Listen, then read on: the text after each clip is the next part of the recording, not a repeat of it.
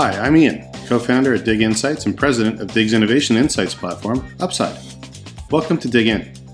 Dig In is the place to stay up to date on what's happening in the world of innovation, research, and technology, to find inspiration from today's business and innovation leaders, and to properly dig into hot topics that matter for consumer brands right now. And when applicable, we'll bring our own research to that conversation. Today, I'm talking to Steve Schlesinger, CEO of Schlesinger Group. Steve has been in the marketing research industry for over 35 years, starting his career as a project manager and then working his way up to lead Schlesinger Group for the past 25 years.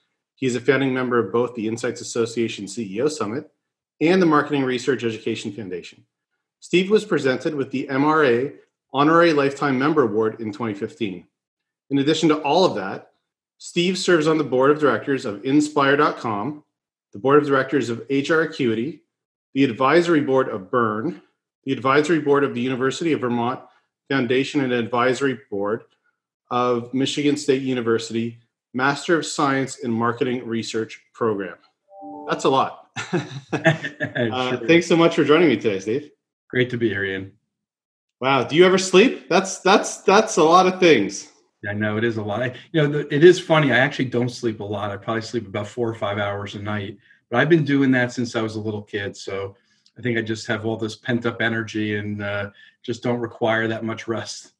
Well, thanks for making some time for me today um, because I'm kind of excited to talk to you about Schlesinger Group. And I know you guys have had amazing growth and you've expanded substantially into multiple new areas. Uh, can you talk a little bit about the overall strategy that led to that success and that expansion?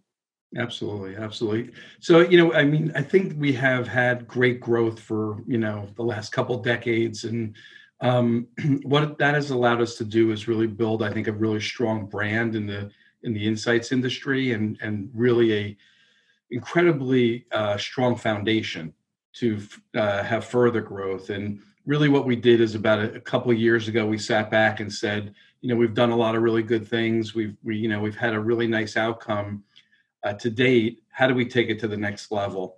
And a lot of that has really sort of um, instigated the growth over the last year or two. Uh, you know, we're looking at expanding our portfolio in terms of our services, our capabilities, our geographical presence, and um, that's really led to our most recent acquisitions and you know sort of continued uh, journey uh, to what we believe is still a lot more further growth down the road. So most recent acquisitions, what would be like a good example that somebody could?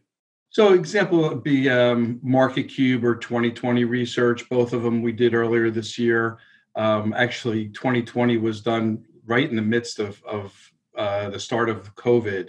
Um, so that was interesting. But um, you know, both of them have allowed us to sort of um, grow in two parts of our business that were probably much smaller in nature, one being digital qual or online qual.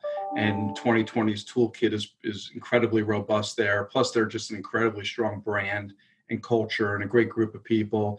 And then Market Cube, which has really allowed us to um, sort of catapult our quant business uh, significantly. They played a lot more in the consumer and B2B space, where we were playing a lot more in healthcare.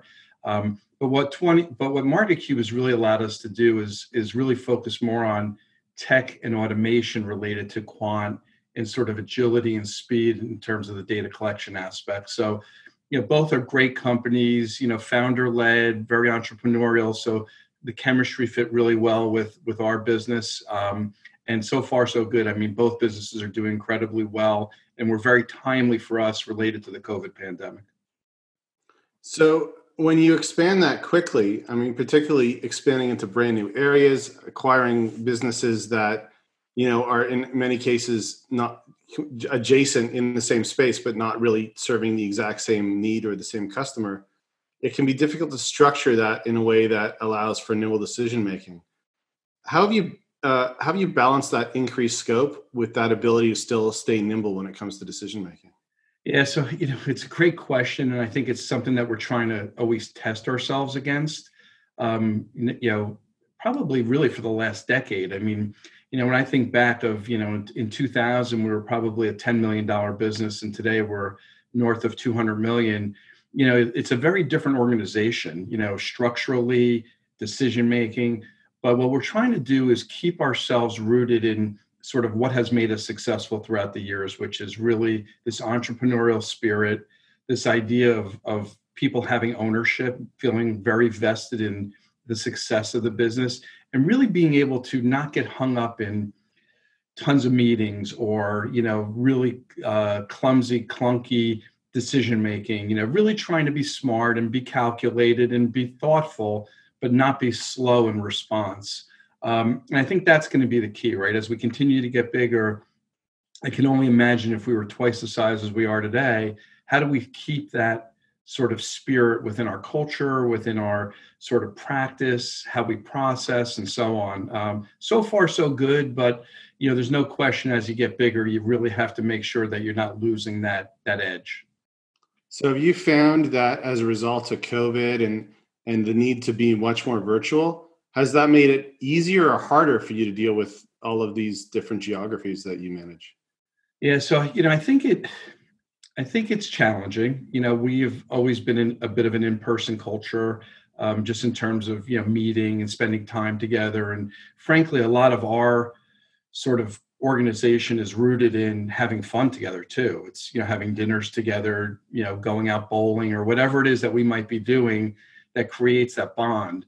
Um, you know, we've we've done you know all the typical stuff. You know, the virtual happy hours and the funny hat days and things like that, but it is hard and i think that the part that really worries me is the exhaustion of it you know i think we're all on you know whether it's zoom or some other platform you know six plus hours a day you know i find it to be um, really um, challenging um, you know it's great to see people it's great to talk to people but it's also not what's typical um, you know so we're you know, I'd, I'd, say we've probably had a couple in-person meetings, socially distanced with all proper precautions, but mm-hmm. um, you know they've been very limited in geography and, and surely not what would be normal uh, pre-COVID.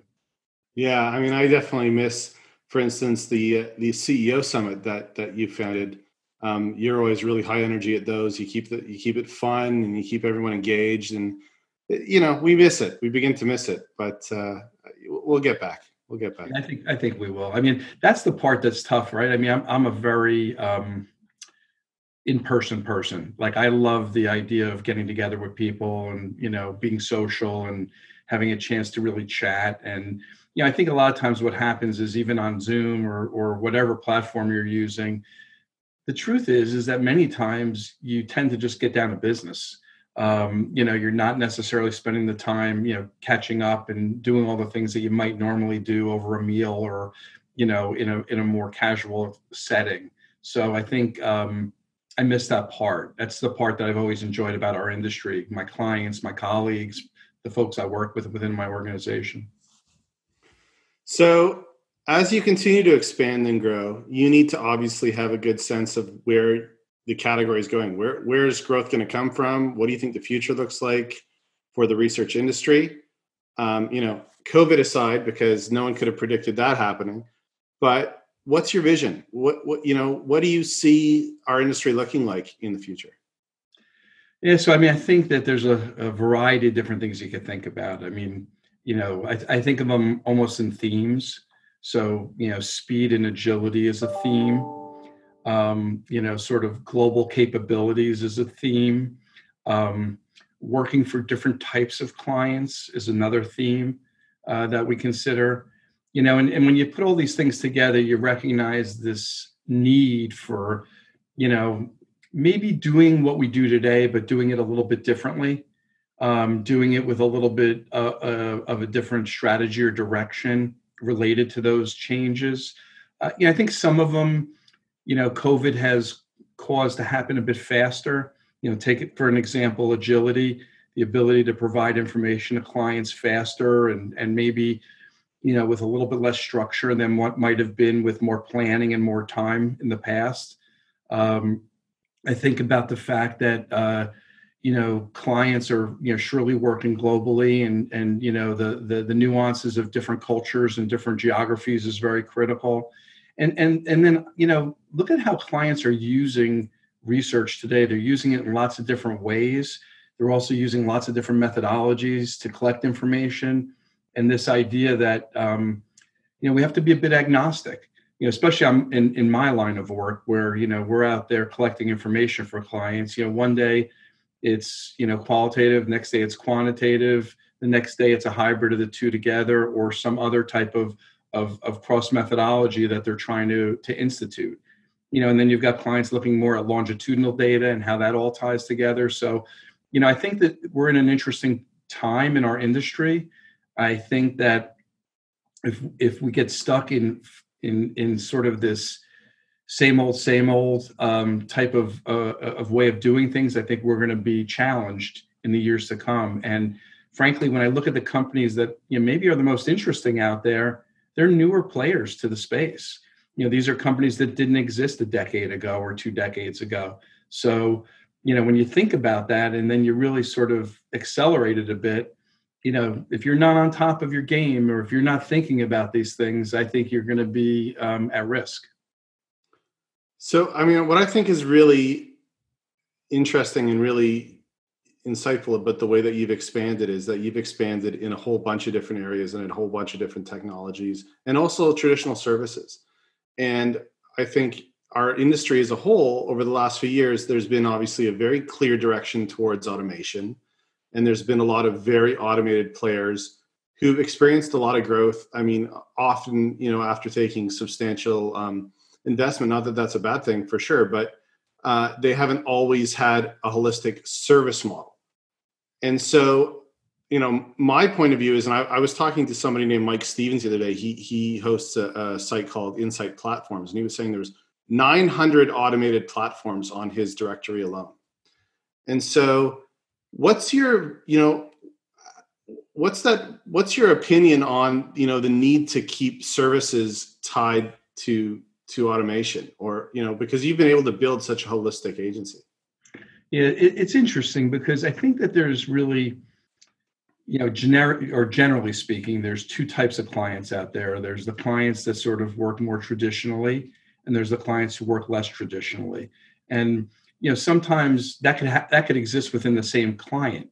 So you'll have you know folks that you know have you know the usual agency model. They work through an agency from a brand and you know they, they go through the rfp process and lo and behold they pick somebody and they go and execute the research. And then there may be another group within that same organization. Maybe it's ux cx maybe it's in marketing where they need to execute research themselves and they may go about it very differently using more of a diy platform or even just some kind of an automation function that allows them that agility or that type of, of offering. And i think that that's part of what our model is is it's this idea that we can service lots of different masters. We can really go back and say you know we our clients are are, are vast and and different and you know we should be able to hopefully support them well either way. Um, i still believe that in the dynamic we're in today service is critical. Even when you look at diy in many cases diy is not entirely diy it's diy plus plus you know it's this idea that yeah i want to automate and i want to work fast and i want to be able to do certain things myself but i need some support. And the support could come in a variety of different areas. So you know i think that you know clients are working you know more towards automation but i don't think they're there yet and i don't think they're going to be there anytime soon. Um, i'd also just add that you also see clients who who who who pluck different things on different days you know based on their own bandwidth based on what's going on within their organization based based even on the risk of the of the project at hand. You know where they may want to bring in certain expertise that maybe they didn't last week because it was a different um, type of project they were working on. Well it's definitely exciting to see uh, the growth that schlesinger's had and the direction that you're taking it in and i'm always interested whenever i see your company's name pop up in the news. So thanks so much for taking some time to talk to me today, Steve. Oh, my pleasure, Ian. Anytime, and uh, have a great day, and look forward to catching up soon. Thanks.